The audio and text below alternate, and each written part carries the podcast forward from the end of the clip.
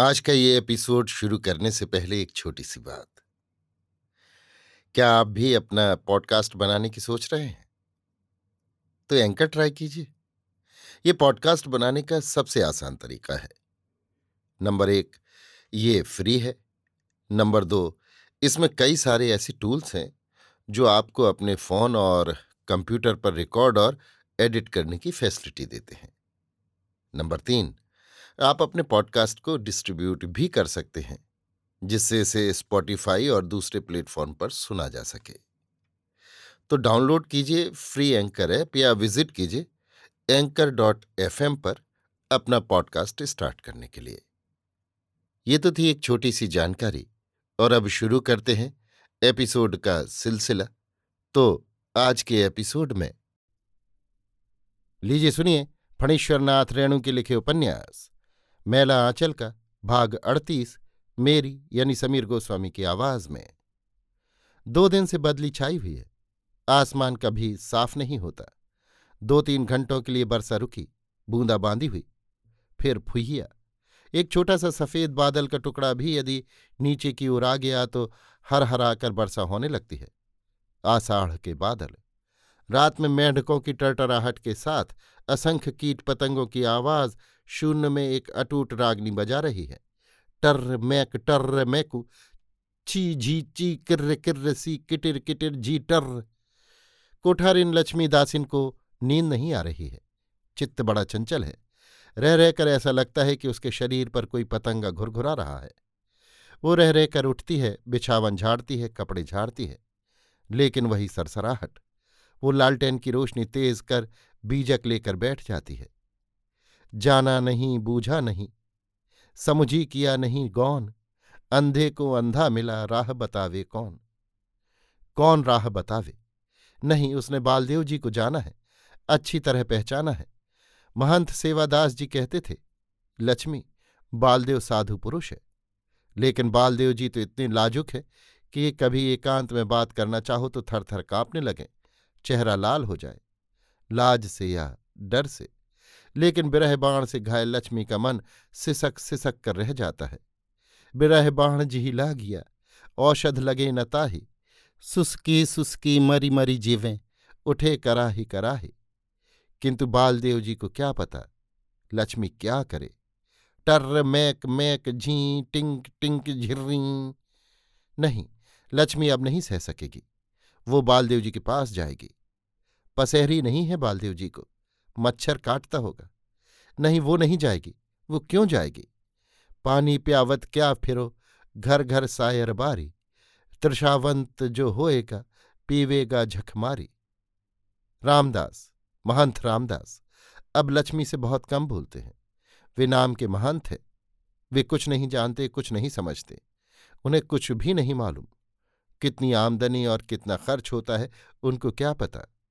20 से ज़्यादा तो गिनना नहीं जानते। कौड़ी का हिसाब जानते हैं। रामदास जी समझ गए हैं कि यदि लक्ष्मी मठ को एक दिन के लिए भी छोड़ दे तो रामदास के लिए यहाँ टिका रहना मुश्किल होगा। लक्ष्मी जादू मंतर जानती है।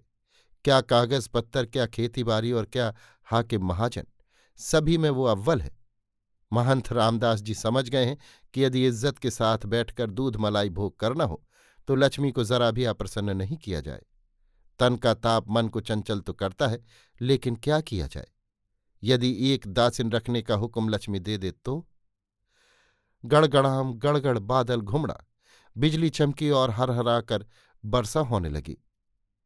हाँ, अब कल से धन रोपनी शुरू होगी। जय इंदर महाराज, बरसो बरसो। लेकिन बीचड़ के लिए धान कहाँ से मिलेगा? बीचड़ यानी धान का बीज, धान का एक छोटा सा पौधा।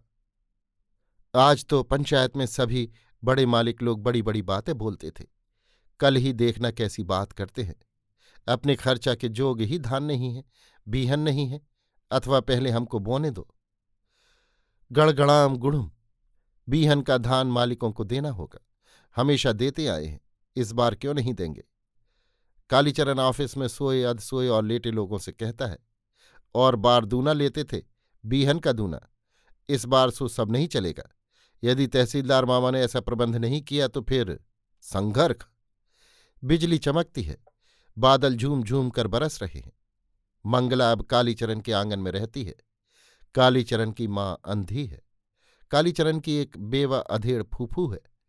मंगला की मीठी बोली सुनकर कालीचरण की माँ की आंखें सजल हो उठती हैं और फूफू की आंखें लाल। जब जब बिजली चमकती है, पछवारिया घर के ओसारे पर सोई फूफू पुअरिया घर की ओर देखती है। आदमी की छाया नहीं, बांस है। पुअरिया घर में सोई मंगला भी जगी है। बादलों के गरजने और बिजली के चमकने से उसे बड़ा डर लगता है। बचपन से ही वो बादल, बिजली और आंधी से डरती है, और यहाँ की बरसातों। फिर बिजली चमकी। कौन? मंगला फुसफुसाकर पूछती है, कौन? भीगे हुए पैरों के छाप बिजली की चमक में स्पष्ट दिखाई देते हैं। सोनाए यादव अपनी झोपड़ी में 12 मासा की तान छेड़ देता है। एही प्रीत कारण सेत बांधल, सिया उदेश श्री राम है। सावन है सखी सबद सुहावन, रिमझिम बरसत मेघ है। रिमझिम बरसत मेघ। कमली को डॉक्टर की याद आ रही है। कहीं खिड़कियां खुली न हो। खिड़की के पास ही डॉक्टर सोता है। बिछावन भींग गया होगा। कल से बुखार है, सर्दी लग गई है। ना जाने डॉक्टर को क्या हो गया है। कहीं मौसी सचमुच में डायन तो नहीं। डॉक्टर को बादल बड़े अच्छे लगते हैं। कल कह रहा था, मैं वर्षा में दौड़ दौड़ कर नहाना चाहता हूँ। छरर छरर बादल मानो धरती पर उतर कर दौड़ रहे हैं। छहर छहर छहर। बिरसा मांझी अब लेटा नहीं रह सकता।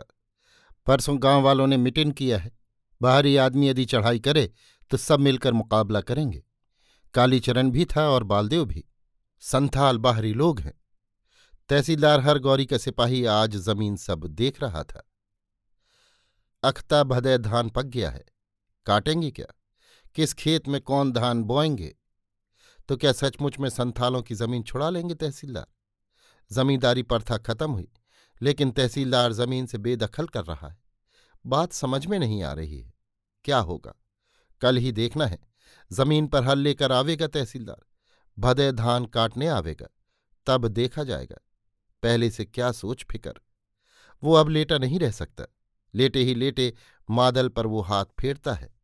रिन रिन ता धिन ता, गुड़गुड़ुम गुड़ुम गुड़ुम। बिजलियां चमकती हैं। कल बीचड़ मिलेगा या नहीं?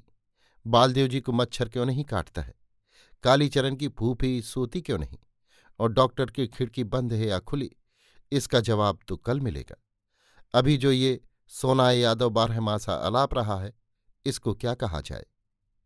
गांव घर में गाने की चीज़ नहीं 12 मासा। अजीब है ये सोनाए भी।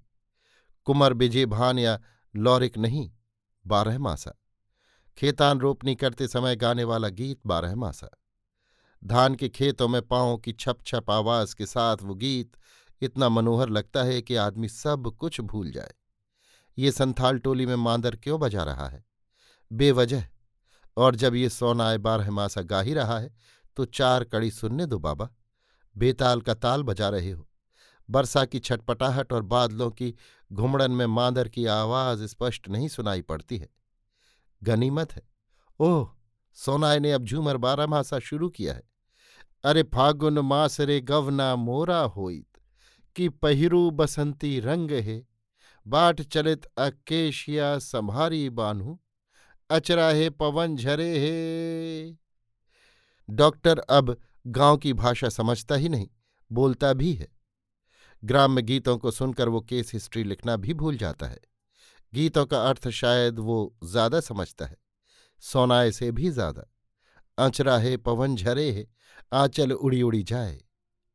गांव के और लोग कहेंगे कि रात में रह रहकर वर्षा होती थी। आधा घंटा बंद, फिर झरझर। लेकिन डॉक्टर कहेगा, सारी रात बरसा होती रही, कभी बूंद रुकी नहीं। विशाल बड़ के तले करकट टीन के छप्पर वाले घर पर जो बूंदें पड़ती थी, कोठी के बाग में झरझराहट कभी बंद नहीं हुई। तो सुबह हो गई। सोनाए अब खेत में गीत गा रहा है। सोनाए अकेला नहीं है। सैकड़ों कंठों में एक एक विरहिन मैथिली बैठी हुई कूक रही है। आम जे कटहल तूत जे बढ़हल, नेबुआ अधिक सुरेब, मास आषाढ़ हो रामा, पंथ जानी चढ़िए, दूर ही से गरजत मेघ रे मोर। बाग में आम कटहल तूत और बड़हल के अलावा कागजी नींबू की डाली भी झुकी हुई है और दूर से मेघ भी गरज कर कह रहा है, आपन थी, अभी राह मत चलना। लोग दूर के साथी को अपने पास बुलाते हैं, बिरह में तड़पते हैं, मेघों के द्वारा संदेश भेजते हैं और घर आया हुआ परदेशी बाहर लौट जाना चाहता है। नहीं नहीं, बिजली की हर चमक पर मैं चौंक चौंक कर रह जाऊंगी। बादल जब गरजते हैं तो कलेजे की धड़कन बढ़ जाती है। अरे मास आषाढ़े है गरजे घन, बिजरुई चमके सखिए, मोहे तजी कंता जाए परदेसा, कि उमड़ा कमला माई है। हाँ रे हाँ रे, कमला में बाढ़ आ जाए तो कंत रुक जाए, इसलिए कमला नदी को उमड़ने के लिए आमंत्रित किया जाता है। जिसके कंत परदेश से लौट आए हैं उनकी खुशी का क्या पूछना। झुलनी रागनी उन्हीं सौभाग्यवतियों के हृदय के मिलनोच्छ्वास से झूम रही है खेतों में। मास अषाढ़ चढ़ल बरसाती, घर घर सखी सब झूलनी लगाती, झूली गावे झूली गावती मंगल बानी, सावन सखी अली है मस्त जवानी। देखो देखो देखो देखो सखीरी ब्रजबाला, कहाँ गए जशोधा कुमार नंदलाला। देखो देखो, घर का कंत कहीं गांव में राह न भूल जाए। देखो देखो कहाँ गए, किसी की झूलनी पर झूल तो नहीं रहे। चाय कौन, कमला? डॉक्टर अकचका जाता है। हाँ, चमकते क्यों हो? तुमको भी सुई का डर लगता है? ये मीठी दवा नहीं, मीठी चाय है डॉक्टर साहब।